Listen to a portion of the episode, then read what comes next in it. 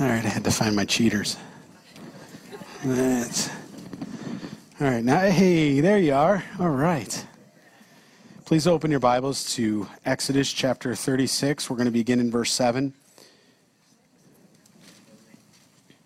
Again, we left off last time talking about what it was to be givers according to Jesus Christ, right? And how he does the work, how it was a free will offering. It was nothing that man could contrive or do, and how there was no pressure or anything like that. It was wonderful, right? I don't know about you. I sat there afterwards and I was like, Lord, I just pray that your people were set free, that your people understood what godly giving looked like, that there wasn't supposed to be manipulation. It wasn't supposed to be anything like that. And that people went home and just said, you know what, Lord? I want to do it like God, like you say. Just free will. It's as you lead, Lord. Hilarious giving, right? So we left off with that, and we saw that you know, and I think this goes into our personal lives in the way that we live as well and the motives of our heart. Sometimes when we try to hold on to things in our lives and we try to micromanage, whether it's, and I'm not just talking, you know, money or anything, stuff or things that you put in a place of, you know, some type of prominent position. We can fight so hard to hold on to those things that it can consume us. And it's not something that we're doing because we're surrendered or released. And therefore we're juggling, and it can cause anxiety. It can cause depression. It can cause us to be overwhelmed. And it just really permeates our whole being. And that's when I started to think about this. I said, Lord, you really want your children set free. Physically, spiritually, mentally. That's why you called us and we sang it tonight, surrendered. All to you, Lord. Because when we do that, everything is just simpler. Because ultimately, who's responsible? God. How are you going to pay the mortgage next month? God. How did you pay it last month? God. It's God. How does the fellowship go on? Are we going to pay our bills next month? God. It's no different. It's no different corporately, any different than it is in our own homes. And when we give it to God, every month, every week, every day, when it happens, we should have nothing but thanksgiving or thankfulness in our hearts. We can immediately wake up and immediately feel a sense of, thank you, Lord. My feet touch the ground. I'm breathing. I'm alive. I have another day. I know, Lord, this. I have one more day to praise you. What was he doing here? Moses, as he was giving these commands to the Lord, what was God about to establish? His tabernacle, his tent. And what was the tent going to be used for? What did God position the tent? And he went through a lot to do this. He went through many days, many months actually, years, some say, to build this. What was it all about? His presence to be with us. That's right. God dwells with us. And this is what he was going to do. So we'll pick up here in verse 8 as they actually go through, now that they have everything. And I love this. Moses said, stop bringing your stuff. We got enough. I pray someday we're in that position to say that. I pray to God he does it. Because then we can look to other ministries. There's always things we can be doing for the work of the Lord. But at this point, Moses said, no, stop. Verse 8, then all the gifted artisans among them who worked on the tabernacle made 10 curtains woven of fine linen and of blue, purple, scarlet thread with artistic designs, cherubim they made.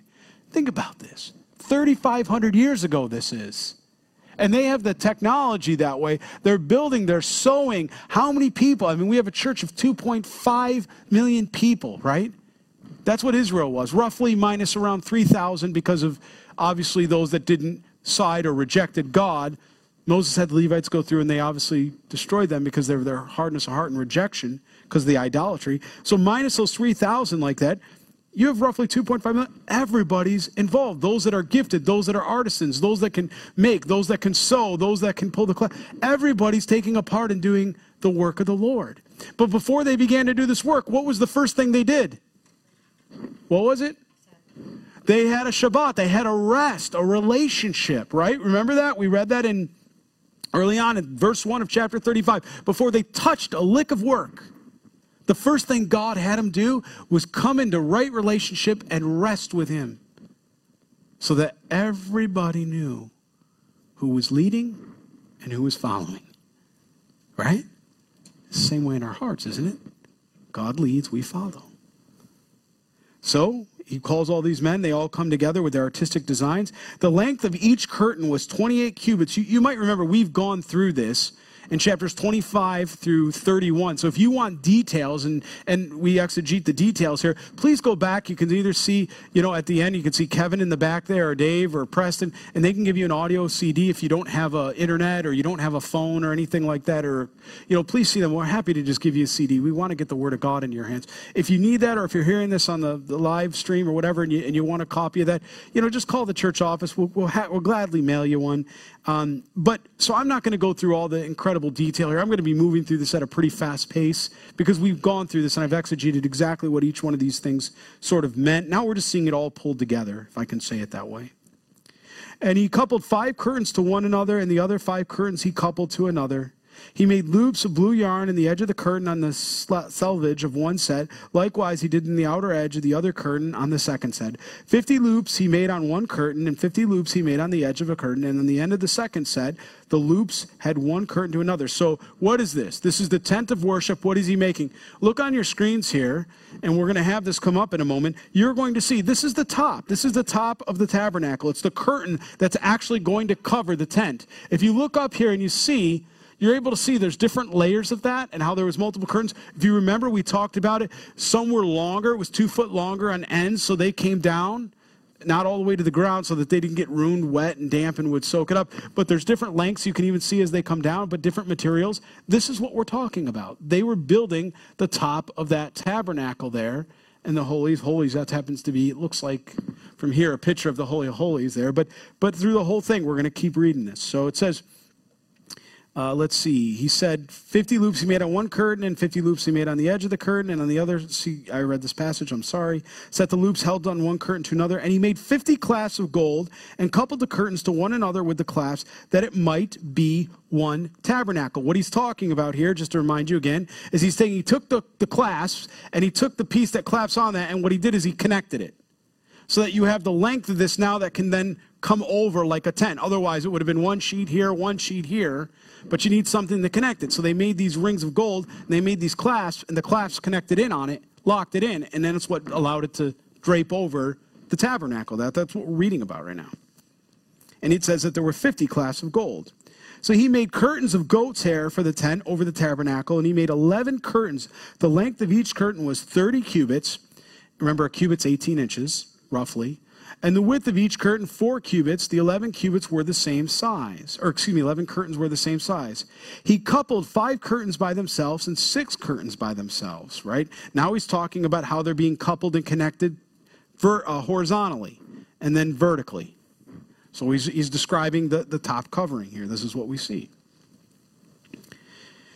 And he made 50 loops of the edge of the curtain in the outermost in one set, and 50 loops he made on the edge of the curtain of the second set. He also made 50 bronze clasps to couple the tent together that it might be one. Then he made a covering for the tent of ram skins dyed red and a covering of badger skins above that. Can you imagine the guys that got the ram skins and the badger skins are like, yeah, we got that. I don't know if that's worth anything, but they're coming forward. They're like, we got a lot of ram skins. We got a lot of badger skins. Here you go. But I bet you they were rejoicing because they had a part. They had a part in the worship. This is God's, you know, he does, the way he allows us to do worship is he doesn't turn around and use an object. He uses people. He always uses people. And it's through his people that worship happens. He works through his people. So I can imagine these people but did you ever think about this? Remember, this was a free will offering. What about those that had waited? The Lord brought that to me today as I was thinking about so much we need to do. And a lot of times, we want to pray and wait on the Lord. But what about those person that had the goat hair and had the skins and the dyed with red and the rams, all this? And they said, well, you know, I'll do it tomorrow. Or I'll do it the next day. Or I'll go worship the next day. But then what did Moses say? Enough. Stop. I wonder what those souls felt like. They'd missed it. They'd miss the opportunity to worship.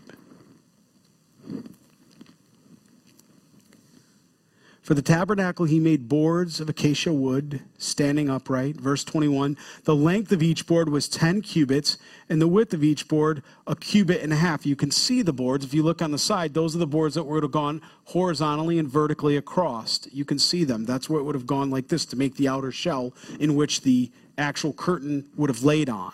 It would have laid on these boards that would have been laid, and they have dowels in each one that's going to connect them board to board. There's little dowels we're going to read about that connect them all like that. Some of you that are familiar with carpentry, it's amazing to think about this. 3,500 years ago, this was being done. And people wondered if they could have really built an ark. Oh, there was an ark. God designed it. I mean, it's amazing what we're seeing here. And this is, that would have been closer to, what, 4,000 plus years ago. So it says in verse 22, each board had two tenons for binding one to another. Thus he made for all the boards of the tabernacle. And he made the boards for the tabernacle, 20 boards for the south side, 40 sockets of silver he made to go under the 20 boards, 2 sockets under each of the board for its 2 tenons. And for the other side of the tabernacle, the north side, he made 20 boards. And there, 40 sockets of silver, 2 sockets under each board. If you have a picture of the entire court, you should show that one as well so they can get the scale of this to just understand exactly how amazing this is. For the west side of the tabernacle, he made 6 boards. He also made 2 boards for the 2 back corners of the tabernacle, and they were coupled at the bottom and coupled together at the top of by 1 ring. Now, granted, if you're looking at this, obviously this is a computer model of detail. It's not a picture of the real tabernacle. I think we all get that, but I just want to I put it out there, but just to give you an idea of what we're looking at there. Thus he made both of them for the 2 corners. So there were 8 boards and their sockets, 16 sockets of silver, 2 sockets under each of the boards, and he made bars of acacia wood, 5 for the boards on each side. So you had these boards going vertically, and you have sockets like this that would have connected to each board, and then you're going to have poles of acacia wood that slides in them. So again, picture boards, picture little sockets, like a socket here, a socket here, and then picture sliding a pole of acacia wood through it, locking it all in, tying it all together that way.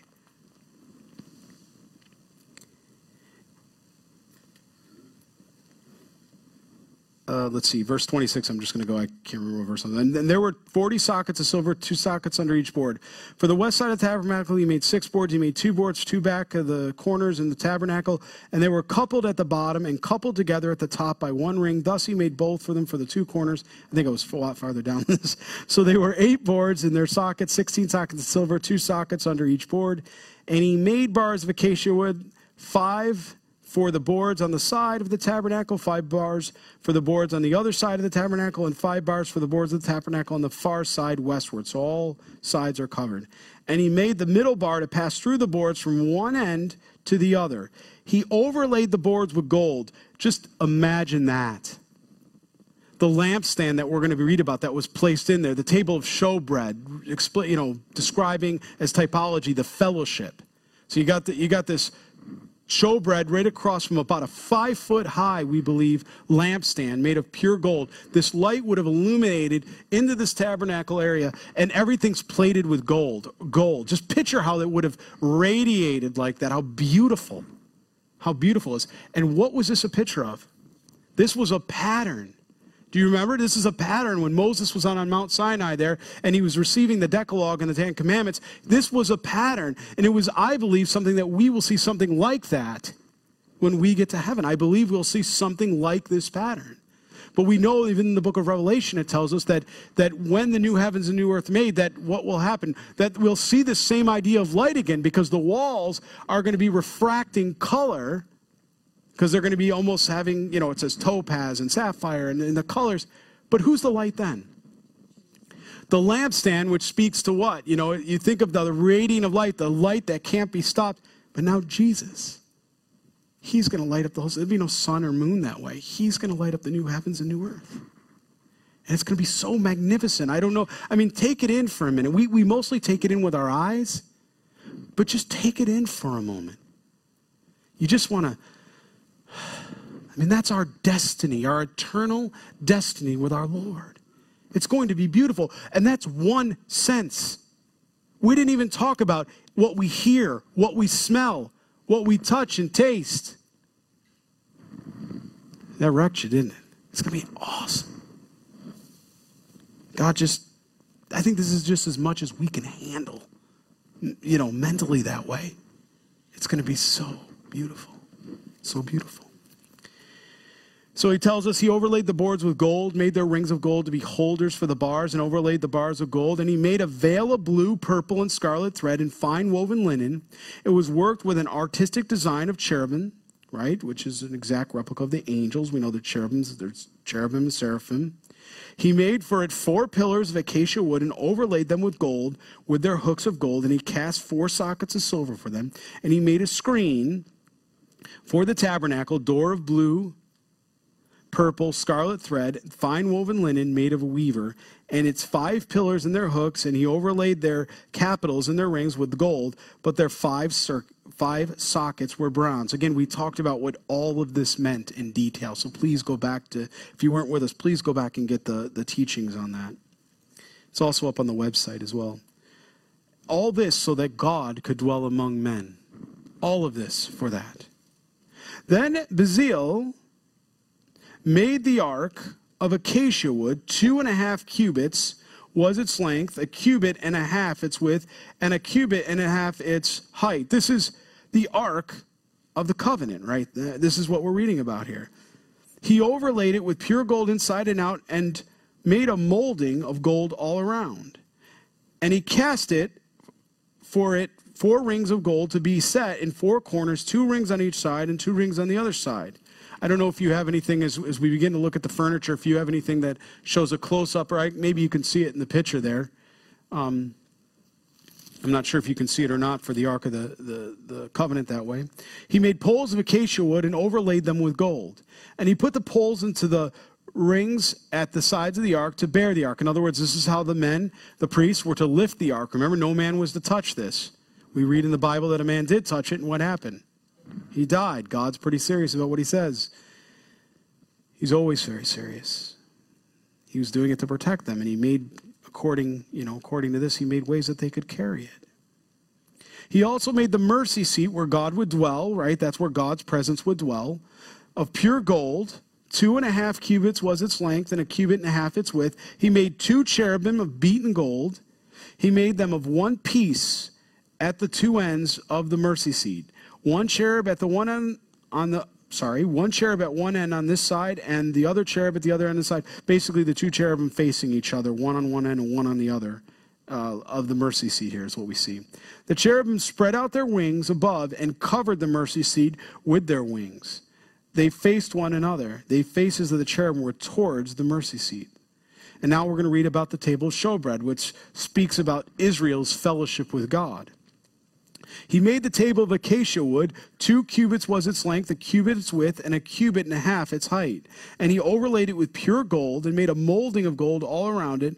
Also he made a frame of handbreadth all around it and made a molding of gold for the frame all around it. And he cast for it 4 rings of gold and put the rings on the 4 corners that were its 4 legs. The rings were close to the frame as holders for the poles to bear the table. And he made the poles of acacia wood to bear the table and overlaid them with gold. He made of pure gold the utensils which were on the table, its dishes, its cups, its bowls, and its pitchers for pouring. And now we're going to read about the golden lampstand, the light that's going to fill this tent. He also made a lampstand of pure gold. Again, what's interesting is the folks in Israel, and I talked about this when I was sharing it or teaching it the first time, it's 5 feet, right? And the width of this we're going to read about, they cannot reproduce it the exact way today. With all our modern technology, with all our intelligence and brilliance that we supposedly have now, we can't reproduce this in the same way. The gold is so soft, being 24 karat or even 18, that it can't bear its own weight. Because as they try to form it with the gold, and as they go to extend it, because of the pure weight of it, it begins to collapse on itself. What God did here was purely miraculous. It was truly miraculous. So what they've done instead, if you're interested, they actually have taken and put iron underneath it and then wrapped it in gold around it. And they're building this because we know, as you remember from the prophecy update that I went through maybe a month ago or so when we did the prophecy teaching, we went through and we talked about Ezekiel 38 and the rebuilt temple. There's no temple right now in Israel, is there? Well, there's going to be a rebuilt temple someday. I'm not sure if the church will be here for that or not, or whether we'll be raptured out or apostled out. I'm not sure. But in that temple, there are Jews right now in Israel already building the utensils, the implements, everything you're reading right here. They have gone back to great detail and are putting together. And as we go through Leviticus and Numbers, and we start to go through that, you'll look at the ceremonial practices, all of it, they're putting together today. You know, they're looking for the hair of the red heifer, for example. They're looking for all these things because they know that when Ezekiel's temple, when that Ezekiel 38 temple is rebuilt, that the daily sacrifice will go forward again.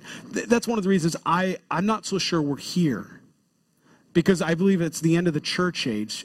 I could be wrong. Again, it's not thus saith the Lord, but we don't need the daily sacrifice, do we?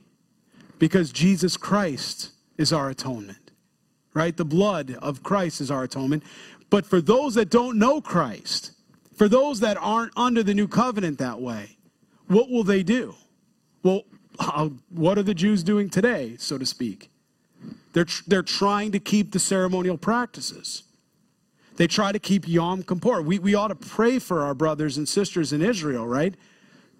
Think about this, and this is something hopefully that will cause you to really want to pray for our brothers and sisters in Israel. According to the law, and we're going to go through the ceremonial practices, we're going to spend a lot of time in Leviticus going through the priesthood, very important book. I mean, it's one of over 40 times in the New Testament, there are quotes specifically going back to Leviticus. You look in Hebrews. Hebrews itself can't be understood as a book, inspired, without going to Leviticus, because the passages that interpret and tell us exactly what it means come from Leviticus that way.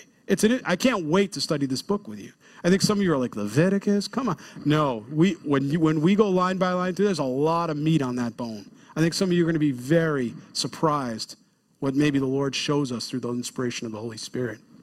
Well, as you look at that, I believe that it's possible that we're obviously not going to, or I should say, I believe we're not going to be here, so they're going to go through that process. But as I was saying, in Israel, part of Yom Kippur was the transfer of the sin, and one of the things they had to do is take a hair, the red heifer, the hair of the red heifer, and it was part of that Yom Kippur ceremony. But they don't have it. So if they can't follow the law according to the law, and they're placing themselves under the law, what happens? Dead in our sins and trespasses. That's why we really need to have a heart for Israel. This matters. We need to understand this, because this is our history as well. As I know many of us are Gentiles here. Some of us may be Jewish too, but this is our history. This is important to us, because when we go up to our brothers and sisters in Israel, or we go up to our Jewish friends and we want to share this with them, we need that common ground. We can look at them and say, look, I understand, but have you thought about this? You don't have the red heifer. You're not actually keeping the law. What's saving you right now? And they might turn around and say, well, what saves you? Well, I'm glad you asked. Let me tell you about Jesus Christ. Do you see how apologetically the Lord can open that door? This is important. That's why we don't skip a jot or tittle. And again, I know for some of you this is review. We went through it through chapters 25 to 31, but that's why we're going through it again. We need to understand it. It's important, so much so that God preserved it for us. So remind me what passage and verse I'm on, somebody. 17, thank you. And 6 branches came out of its side, 3 branches of the lampstand out of one side, and 3 branches of the lampstand out of the other side. There were 3 bowls made like almond blossoms on one branch, with an ornamental knob and a flower, and 3 bowls made like almond blossoms on the other branch, with an ornamental knob and a flower. And so for the 6 branches coming out of the lampstand, and on the lampstand itself were 4 bowls made like almond blossoms, each with its ornamental knob and flower. If you can picture this in your mind's eye, I don't know if we have a picture right up there. You can see it on the left-hand side there. The table of showbread on your right-hand side. The Holy of Holies that would precede, if I'm not mistaken, it's 15 feet from the exact point. We'll read it again in a moment. But it's 15 feet after you enter the tabernacle like that, 15 feet to the curtain or the door of the Holy of Holies, and then 15 feet from the door of the Holy of Holies, if I'm not mistaken, all the way to the back wall of that tabernacle. It's a cube. It's a cube. It's a perfect cube, the way God designed it. There was a knob under the first two branches, the same knob under the second two branches of the same, and a knob under the third two branches of the same, according to the six branches. You guys are looking, what knob, what branches? That's why I'm glad we have a picture. Their knobs and their branches were of one piece. All of it was one hammered piece of gold. That's the part right there. Verse 22. Cannot reproduce it today. One piece. Think about that. Any of you artists in here? Anybody in here ever try to do something? One piece of gold, one piece of hammered gold like that, that has to be fashioned in this way. You can't solder it. You can't join it and reinforce it that way. It has to be one piece that's constructed like that and built out of it. And he made it 7 lamps, its wicks, its wick trimmers, and its trays of pure gold. Of a talent of pure gold he made it with all its utensils. He made the incense altar of acacia wood. Its length was a cubit, and its width a cubit. It was a square, and 2 cubits was its height. Its horns were of one piece with it, and he overlaid it with pure gold. Its top, its sides, and all around, and its horns. He also made it for a molding of gold all around it. He made 2 rings of gold for it under its molding by its 2 corners on both sides as holders for the poles which were to bear it. And he made the poles of acacia wood and overlaid them with gold. He also made the holy anointing oil. Again, we know what the holy oil always represents. It's the typology for the Holy Spirit, right? And the pure incense of sweet spices according to the work of the perfumer. Chapter 38. You guys hanging with me? All right. He made the altar of burnt offering of acacia wood. 5 cubits was its length and 5 cubits its width. It was a square, and the height was 3 cubits. He made its horns on it in 4 corners. The horns were of one piece with it, and he overlaid it with bronze. He made all the utensils for the altar, the pans, the shovels, the basins, the forks, and the fire pans, and all the utensils he made of bronze. He made a grate of bronze network for the altar. Again, I'm going to pause here in verse 4 just to you understand what he's talking about. If you've ever seen a footer or a mesh footer, picture like rebar. The best way I can explain it to you. Picture rebar, 12 inches on center. So pieces of rebar, maybe number 4, number 5 rebar, like this vertically, okay? And then you go horizontally across it every 12 inches. It forms a grid, like tic-tac-toe. Right? For some of you gamers out there, tic-tac-toe. Picture this, lay it down on the very bottom. That's what happened, and that's what they'd put the animal on that they were going to be sacrificing, and the burnt stuff would all fall, and it wouldn't fall through. If you've ever camped or had a campfire and you're cooking stuff on an open fire, it can be consumed pretty quickly that way, and things fall apart. I don't know how else to say it. This was a mechanism to keep it together, okay? As long as it was, you know. So he made a grate of bronze network under the altar, its rim midway from the bottom. He cast 4 rings on the corners of the bronze grating as holders for the poles, obviously so they could pull it up and sweep the ash out and then drop it back down. And he made the poles of acacia wood and overlaid them with bronze. Then he put the poles into the rings on the sides of the altar with which to bear it. He made all the altar hollow with its boards. Can you imagine moving all of this?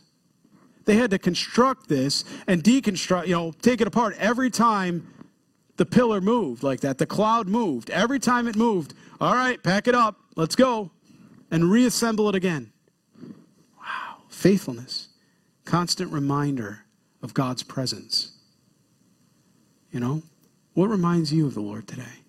Hopefully you tell me it's the Bible you have in your hands, that every day you pick this up and you carry it all the places you go. Hopefully that's your reminder. So he made a laver of bronze and its base of bronze from the bronze mirrors. Again, this is, I don't know if you saw that. Did you catch that, ladies? Bronze mirrors. Ladies, did you catch that? Of the serving women who assembled at the door of the tabernacle meeting. That's beautiful. What that's talking about is, ladies, even back then, they had mirrors, right? But they weren't mirrors like we would use today that have beautiful reflection. They were cloudy. They were not very, you know, not very reflective that way. But what this tells us is that, remember when we were talking about in chapters 35 and 36 that people were bringing forward objects from, you know, which to worship God as they were giving, however they could? What we see here is women many of the women, remember, women had a part in this sacrifice, a part in this worship. They were giving what they could. Some of these women brought their mirrors.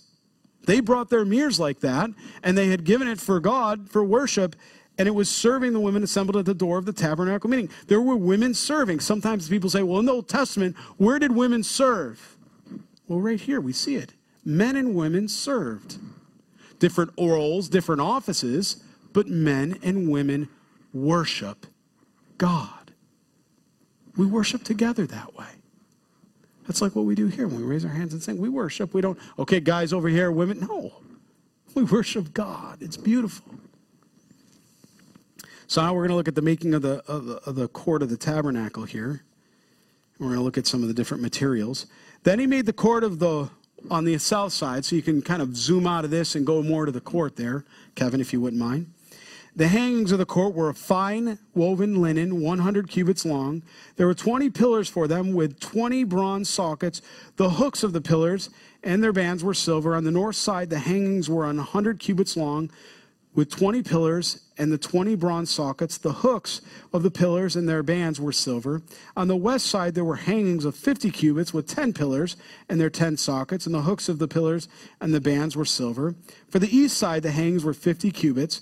The hangings of one side of the gate were 15 cubits long, with their 3 pillars and their 3 sockets, and the same for the other side of the court gate.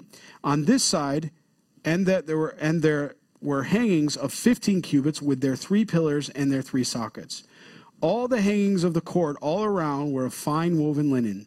The sockets for the pillars were bronze. The hooks of the pillars and their bands were silver, and the overlay of their capital was silver. That's the ornamental on the top and the bottom.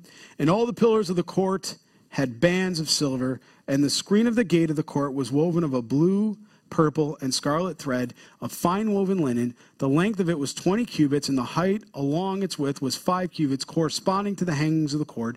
And there were 4 pillars with their 4 sockets of bronze.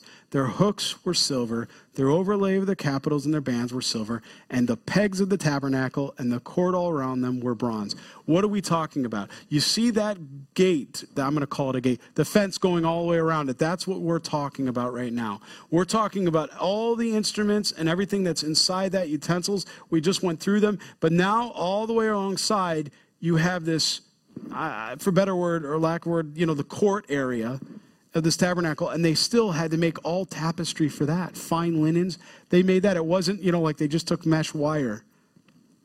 They went through incredible detail, incredible reverence. It was gorgeous and precious. So now we're going to take an inventory of sort of the humanity aspect of this as we look at the Levites here, and we're kind of moving into verses 21 through 31 here. This is the inventory of the tabernacle of the covenant or the testimony, which was counted according to the commandments of Moses for the service of the Levites by the hand of Ithamar, the son of Aaron the priest. He was the youngest, if you remember. He was Aaron's youngest son, Ithamar. Bezalel, the son of Uri, the son of Hur, of the tribe of Judah, made all that the Lord had commanded Moses. And with him was Elab, the son of Issamach, the tribe of Dan, an engraver and designer, a weaver of blue, purple, and scarlet thread, and of fine linen. Do you remember early on when God said that he was putting his spirit into these men and that he would create them as gifted artisans? Where God leads, he equips. That's for all of us here tonight. Wherever God's leading any one of you here, whatever you do, wherever God's got you serving, working, wherever your ministry is, you're all in ministry. We're all in ministry. Wherever God's got you, he's equipping you for what you're doing. And if you ever get to the point where, Lord, I don't understand, what am I to do? What? You just wait on the Lord. God is going to equip you.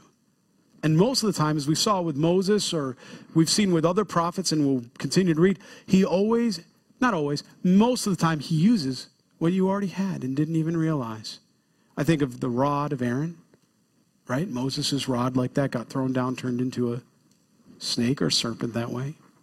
Right? Think of the prophets and how, was there something significant? David, right? David, when he had to fight Goliath, right, the giant, did he turn around and say, David, I'm going to help you create a whole new weapon altogether?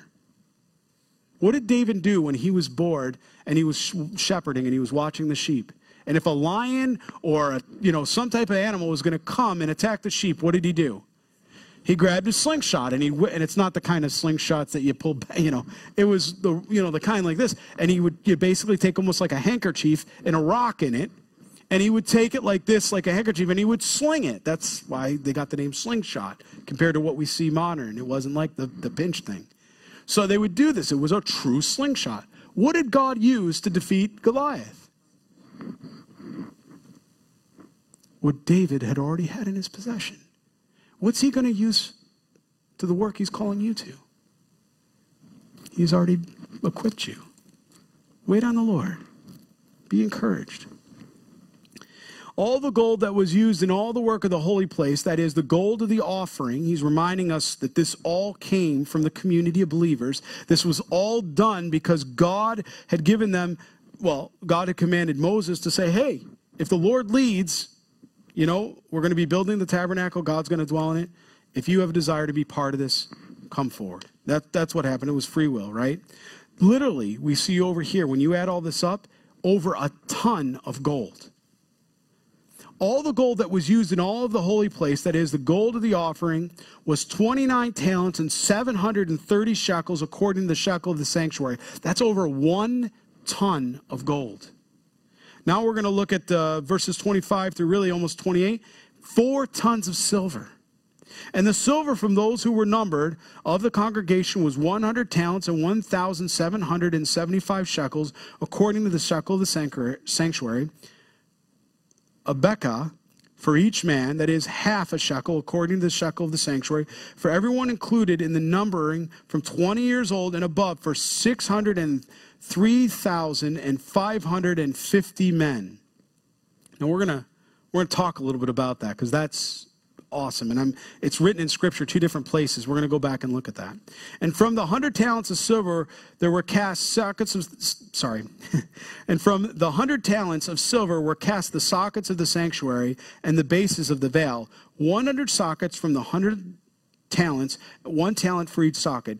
Then from the 1,775 shekels he made hooks for the pillars, overlaid their capitals, and made the bands for them. Now, okay, so let's look here back at chapter 30, verses 11 through 16. Turn back with me, please, a few chapters here.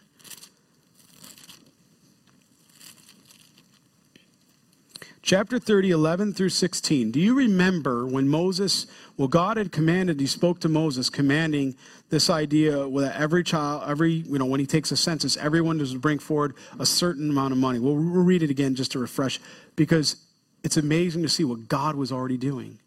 He was going to provide, and they didn't even understand how it was going to be used, but God was already showing this for them.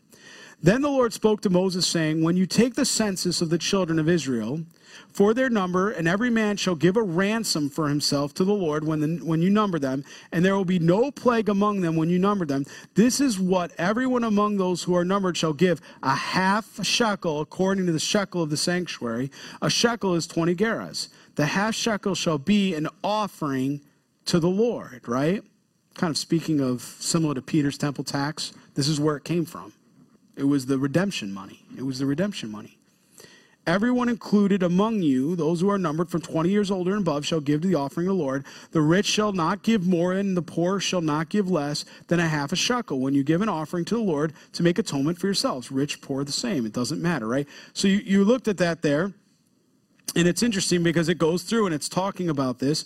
But then also look at Numbers chapter 1, verse 46. Turn in your Bibles pretty quickly to Numbers.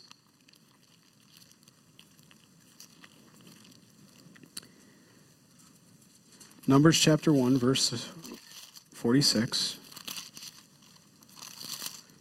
Y'all beat me there. Look at verse 46. All who were numbered, so we're told what the census data was. Remember, it says he took a census. So what was the census data? What was the total number count there?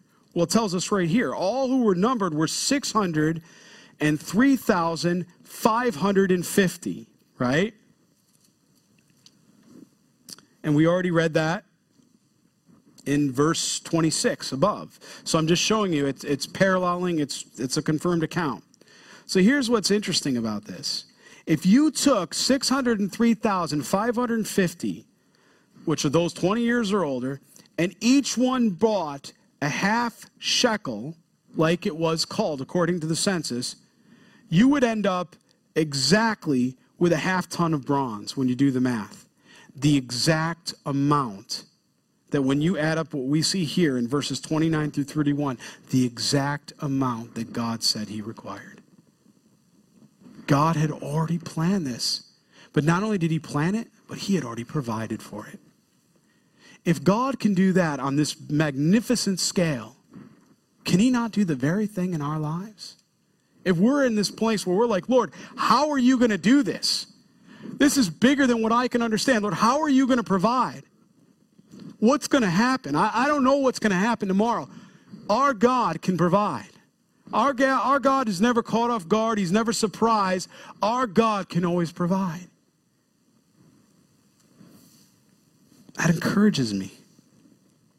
The offering of the bronze was 70 talents, 2,400 shekels, and with that he made the sockets of the door of the tabernacle meeting, the bronze altar, the bronze grating for it, and all the utensils for the altar, the sockets for the court all around, the bases for the court gate, all the pegs for the tabernacle, and all the pegs for the court all around. Now we're going to go into chapter 39, which would have corresponded to chapter 28. I don't know, gang. We might make it, I don't know. Of the blue, purple, and scarlet thread, they made garments of ministry for ministering in the holy place, and made the holy garments of Aaron as the Lord had commanded Moses. So he's going to talk about the apron. Remember, that would have been sort of all the way down, kind of right by the calves there. He made the ephod of gold, blue, purple, and scarlet thread, and of fine linen. And they beat the gold into thin sheets and cut it into threads to work in it in with the blue, purple, scarlet thread, and the fine linen into artistic. That sounds awesome. I wish I could see. I can't wait to go to the video library in heaven and check that out. They made shoulder straps for it to couple it together. It was coupled together, and its two edges. And the intricately woven band of his ephod was on it, and it was the same workmanship, woven of gold, blue, purple, and scarlet thread, of fine woven linen, as the Lord had commanded Moses.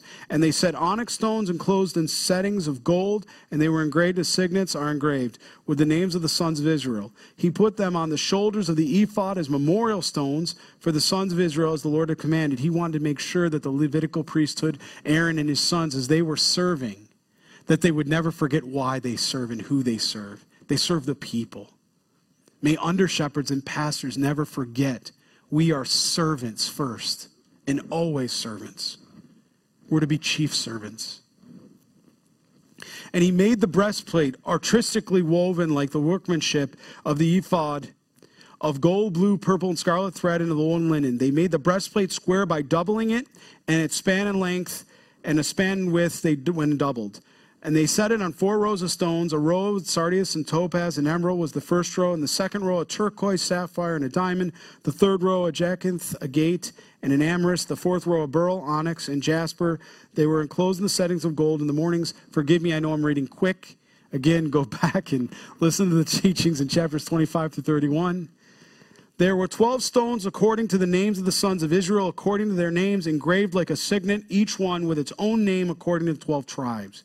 And they made chains for the breastplate at the ends, like the braided cords of pure gold. They also made two settings of gold and two gold rings, and put the two rings on the two ends of the breastplate.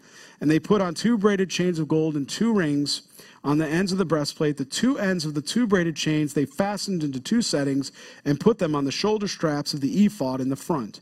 And they made two rings of gold and put them on the two ends of the breastplate, and the edge of it, which was on the inward side of the ephod. They made two other gold rings and put them on the two shoulder straps underneath the ephod toward its front, right at the seam above the intricately woven band of the ephod. What we're talking about is a strap that goes like this. You have a front piece, three rows of four across. Yeah, I got that right. Three rows of four across, making 12. Same thing going across the back, and you have a woven band connecting the two, kind of like you put it on like this, okay? Because I know that just didn't help. And they bound the breastplate by means of its rings with the rings of the ephod with blue cord, so it would be above the intricately woven band of the ephod, and the breastplate would not come loose from the ephod as the Lord had commanded. So they could move around and they didn't have to worry about this thing falling off. He made the robe of the ephod of woven work of blue. Now remember, when they were given this pattern, what was Aaron doing at this point? He was making a golden calf and worshiping an idol. Just think about that for a minute. As God was going through all this detail for us. But our God is a God of second chances. Don't you love that about our Lord? Call out to him. If there's something going on in your life and you've backslidden or something's off, call out to him. He's willing to forgive.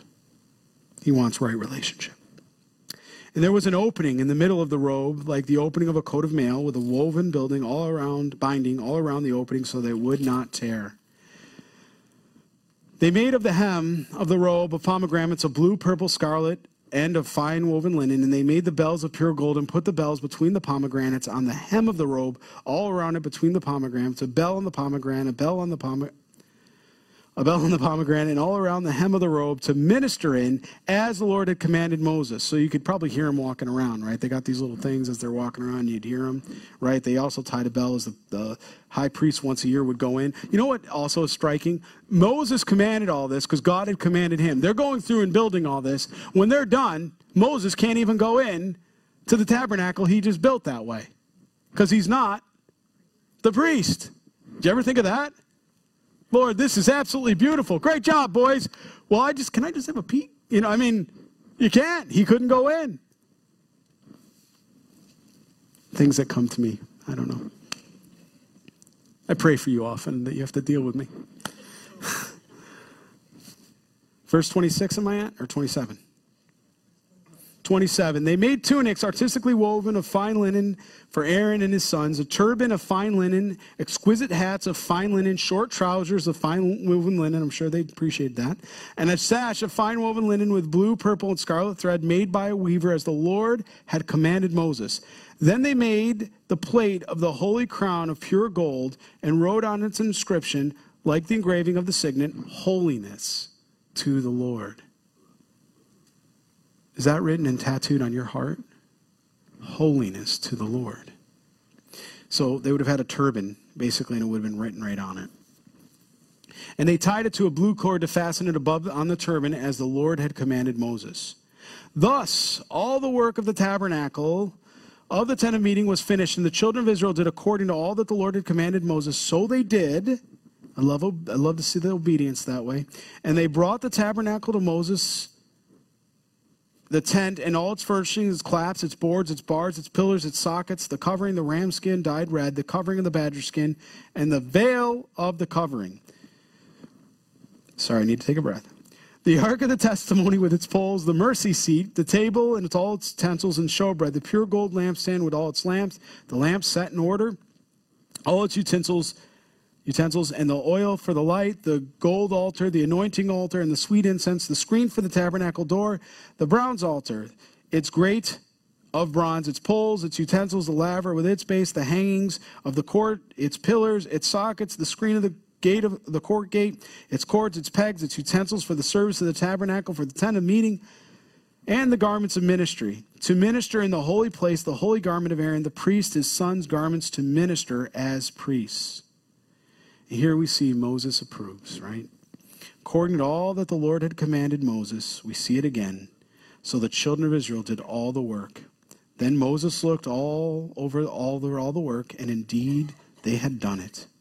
Can you imagine at that moment how sweet that would have been? We experience that every time we do the will of God. I believe it's a spiritual high five happening. You know, God looking down on us, he's given us commandments and statutes. No, we're not under the law. But he has set a course for each and every one of our lives. Do we walk in it? Even when it's difficult, even when it's not comfortable. God desires obedience more than sacrifice. 1 Samuel 15. God desires mercy more than sacrifice. So he looks over it all, and he's just blessed by it, and Moses blessed them. It's beautiful obedience there. I often wondered if Israel could just remember this as they went on the wanderings, as they would have those moments where they would doubt, and those moments where they would fall into idolatry, if they could just remember the unity, walking in the presence of God, working together for a common goal. And what was that goal? Yes, it was building a tabernacle, but what was the point? The presence of God to be with them. What were they doing? They were building. It was all about bringing glory to God. It was all about worshiping God. And that's what the rest of the book of Leviticus is going to look at, worship. So here, we're in the home stretch. You guys hang in there with me. We'll get through this chapter. Then the Lord spoke to Moses, chapter 40, saying, on the first day of the first month, you shall set up the tabernacle of the tent of meeting, right? We see three parts. We see the physical arrangement. We see the way, I guess you might say, the way he's going to pull it together, and the way the priests are going to come together. I guess the building of it. He's pulling it all together, and it's all going to be set up in its place. So on the first day of the first month, you shall set up the tabernacle of the tent of meeting, right? This is about 1 year after. If you just do the math and dating, this is about a year after the Exodus, after they've come out and been delivered out of Egypt. You shall put it in the ark of the testimony. What are they talking about? What should you put in there? It's the word. It was the Decalogue. It was the 2 tablets of stone that Moses was given by God. And all the partition off the ark of the veil, and they shall bring the table and arrange all the things that are be set in order on it. And you can see it in that other picture we had up a moment ago. And you shall bring in the lampstand on the left and the showbread on the right there, the light in its lamps. And you shall also set the altar of gold for the incense before the ark of the testimony, and put up a screen at the door of the tabernacle so people could not see in. Then you shall set the altar of burnt offering before the door of the tabernacle, the tent of meeting. And you shall set the laver between the tabernacle of meeting and the altar, and put water in it. That was where they were to go and cleanse themselves and sanctify themselves, the priests, before they went in to the Lord. You shall set up the court all around and hang up the screen of the court gate. So he's kind of working his way out. You see he's kind of backing his way out of the tabernacle that way. And you shall take the atoning oil and anoint the tabernacle and all that's in it. And you shall hallow it and its utensils, and it shall be holy. It's a pattern of what was in heaven. It was holy. You shall anoint the altar of the burnt offerings and its utensils, and consecrate the altar. The altar shall be most holy. You shall anoint the laver and its base, and consecrate it. Then you shall bring Aaron and his sons to the door of the tabernacle meeting, and wash them with water. You shall put the holy garments on Aaron and anoint him and consecrate him, that he may minister to me as priest. Who is he to minister to? God. Who are we to minister to? Isn't it say, I think it's in Hebrews, that we're a peculiar people, that we're a people like that together. We're an interesting people. But what are we to do? We're a holy priesthood. Isn't that what the Bible says? We see both things. You never see that in the Old Testament. You'll never see the holiness in regards to priesthood. Okay? Right? And then what else? What's the difference? You're a holy priesthood. You're a peculiar people, but do you remember the passage? We're going to have to go to Hebrews in a minute. No, what he's talking about how is normally you're a king. You're a king and you're a priest. We don't see it through anywhere in the Old Testament where you're a king and a priest. David, I think, would have rather been a what? A priest rather than a king, actually. Right? But we see you're either a king or you were a priest. A king couldn't go in to the temple like that and take sacrifices and do that. A king couldn't do that. Only a priest could. But in this, he says, we're that. Under the new covenant, you and I, we are kings and priests because of Christ. So when we read this and we're ministers, we are all priests. That's why I say we're the pastor of men. You're the pastor of your home. We're priests that way. We're to worship ladies. You're to worship your Lord. You're to minister that way to God. You minister to him. And you shall bring his sons and clothe them with tunics. You shall anoint them as you anointed their father, that they may minister to me. as priests, for their anointing shall surely be an everlasting priesthood throughout their generations. Then Moses did according to all that the Lord had commanded him, so he did. 7 different times we're going to see him say that in the remainder of this chapter, that the Lord had commanded him. The Lord had commanded him. He did everything that the Lord had commanded him. We're going to keep seeing that. You can see it already down in verses 19, verses 21, verses 23, verses 25, verses 26, verses 29, verses 32. There's the 7. If it's repeated, you think it's important? God desires obedience. He wants us to be obedient that way. And it came to pass in the first month of the second year. So just picture that, right? It's the second year now. It's taken them a while to assemble all this, to put everything together. On the first day of the month that the tabernacle was raised up. So Moses raised up the tabernacle, fastened its sockets, set up its boards, put its bars, and raised up its pillars, and spread out the tent over the tabernacle, and put the coverings on the tent top of it, as the Lord had commanded Moses. He took the testimony, right, or the covenant, the Decalogue there, and he put it into the ark, inserted the poles through the rings of the ark, and put the mercy seat on the top of the ark. And he brought the ark into the tabernacle and hung up the veil and covering with a partition off the ark of the testimony, as the Lord had commanded Moses. This is the Holy of Holies, the veil that we talk about when it says Jesus Christ tore that veil. Now, granted, it was in a temple at that time, but this is the veil that no one could enter into the Holy of Holies that way. Nobody could enter into the presence of the Father that way. But through the covenant in Jesus Christ, because the shed blood was paid that way for our sins, we're blood bought. We can enter into the holies of holies. We can press in as far to God our Father as we want. These men could only go to that inner veil. They couldn't go past it. They could go through the first veil to get into the tabernacle if they were a priest, to care for the showbread, to put that out, to trim the wicks and on the lampstand and what have you. But only once a year could they go into that Holy of Holies. Only once a year, and only the high priest could do it. God set the term of how far and how close they could come into his presence. Under the new covenant, he eradicated that. He says, you come as close as you want. My son has paved and paid the way. You come as close as you want. I love that. Aren't you glad we have the new covenant? How close do you want to press into God? It's up to you. It's not like the old covenant. It's the new covenant. You determine how much you want to press in. I've often wondered as we meet Jesus face to face, what will he say? I mean, obviously we want him to hear, well done and good and faithful servant. But will we have that moment where you and I, if we've been spending time with God, where we look, I mean, obviously we're going to worship. But we go, I knew. You're exactly what I knew you'd look like, you're exactly what I thought. Because I spent so much time with you. You're beautiful. You're so beautiful. Because I spent so much time on my knees in prayer, in your presence, and I experienced your glory. You allowed your Shekinah glory to shine upon me. You allowed me to experience that, and it never fades.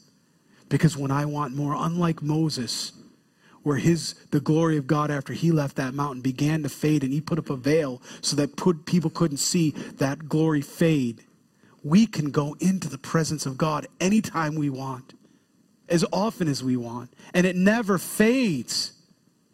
We never have to worry about it, running low, man. Or you can have that experience when you see him. You're not who I thought you were. I know I said, Lord, Lord. He said something about that in the gospel. He said, depart from me, you workers of iniquity. I did not know you. That's heavy, right? It's heavy. Only God can be your judge that way. I'm not. I'm just encouraging you. If you're not pressing into Jesus, press into Jesus. Amen? He wouldn't have given us all this and given us this description and given us this if he didn't want us to take advantage of the fact that that veil is torn, and torn for good, that we can go in anytime we want. It's significant. It's everything. There's only one way to the Father, and that's through the Son. And we have the assurance of salvation. 1 John chapter 5, verse 11 and 12. We know that we know.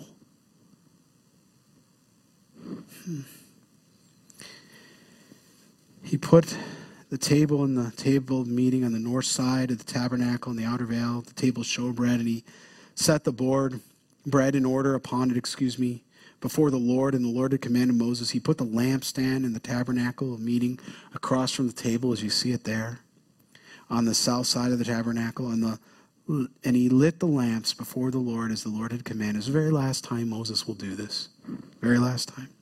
And he put the gold on the altar in the tabernacle meeting in front of the veil, the incense. And he burned sweet incense on it, as the Lord had commanded Moses. He hung up the screen at the door of the tabernacle, probably saying, Lord, I know I won't be able to do this, and I'll never smell this smell again. I'll never see with my eyes the brilliance of the reflection of this light. God, thank you for calling me. Thank you for allowing me to serve. God, I don't want to leave. I don't want to leave your presence, Lord. And he put the altar of burnt offering before the door, right? The brazen altar. The tabernacle, the tent of meeting, and offered upon it the burnt offerings and the grain offerings, and as the Lord had commanded Moses. He set the laver between the tabernacle meeting and the altar, and he put water there for washing. Those were the mirrors. Remember, we talked about the mirrors that were used. These mirrors were used to make this laver, this area of cleansing. And Moses and Aaron and his sons would wash their hands and their feet with the water from it. Whenever they went into the tabernacle meeting and they came near the altar, they washed as the Lord had commanded. Again, obedience, repeating it. 19 times, actually. 7 times just in this passage, but 19 times in this whole chapters 36 and on, I think it was. And he raised up the court all around the tabernacle, the altar, and hung up the screen of the court gate. So Moses finished the work. So what? How do we respond to this, right? When we begin to look at this, it says, then the cloud, the dwelling of God with his people. The cloud covered the tabernacle meeting, and the glory of the Lord filled the tabernacle. And Moses was not able to enter the tabernacle of meeting because the cloud rested above it. And the glory of the Lord filled the tabernacle. Symbolic of the Lord's presence. Whenever the cloud was taken up from above the tabernacle, the children of Israel would go onward on all their journeys. But if the cloud was not taken up, then they did not journey till the day that it was taken up. Don't you long for that time again? You know, today, Lord, am I in your will? God, I have these decisions to make. I don't know, Lord. I'm afraid to make a mistake. God, I don't want to be out of your will. Some of you know what I'm talking about. And to be able to physically see that cloud move and know, okay, Lord, it's time to move. And then when it comes to stop and rest, okay, Lord, it's time to stop and rest. We're going to have that again. When we're in heaven and Jesus is in our presence, and I do believe we'll have jobs in heaven. I don't think we're just going to sit around and, twiddle our thumbs. I do believe we'll have godly jobs in heaven, just as we did in the garden before sin entered the garden. Adam had a job. Eve had a job. I do believe we'll have wonderful jobs like that.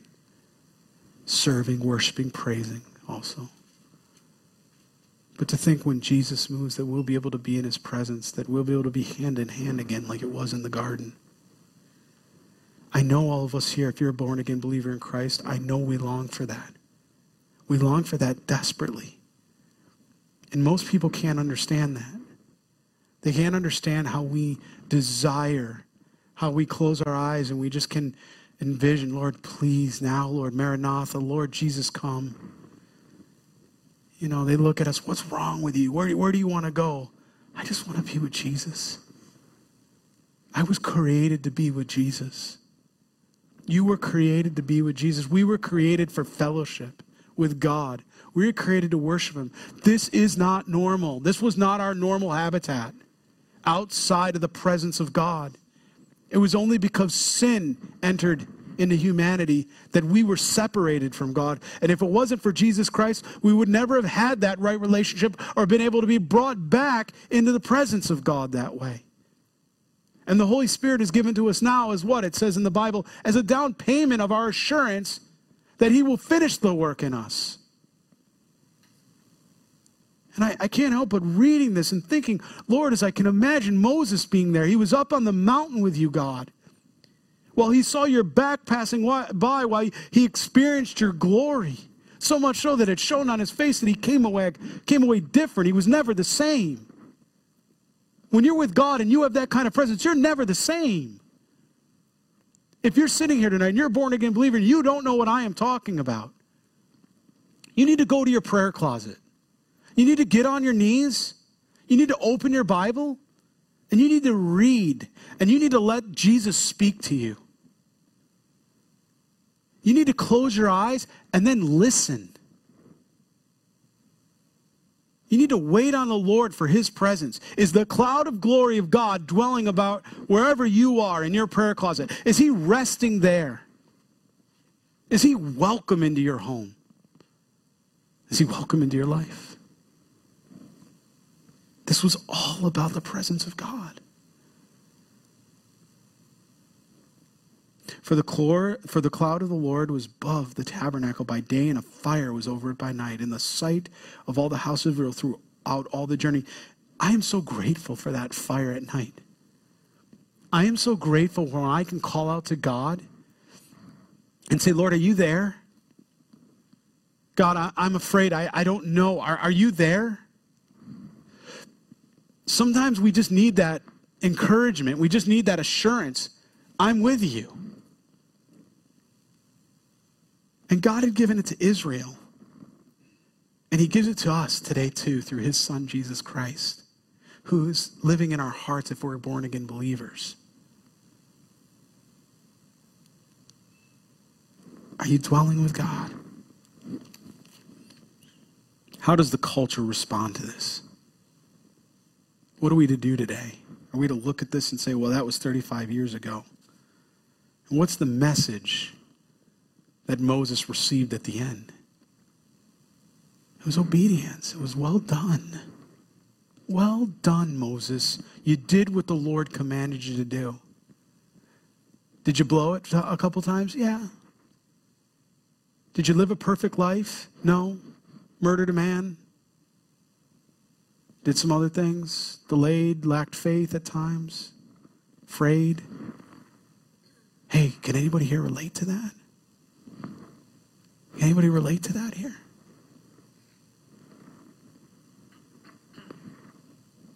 Well, good, you're in the right presence. You're in the right place. You're with the Lord. Amen, right? Let's stand and close our prayer. Go ahead and read her ahead of... Leviticus, we'll probably get through a few verses because I'll start with our traditional introduction to the book. For those that might have been visiting tonight, if this is your first time here, we don't normally read through 3 chapters at a clip. I think most people are surprised we got through 3 chapters. Normally it's, 20 verses if the Lord should lead like that. Normally we don't get that far.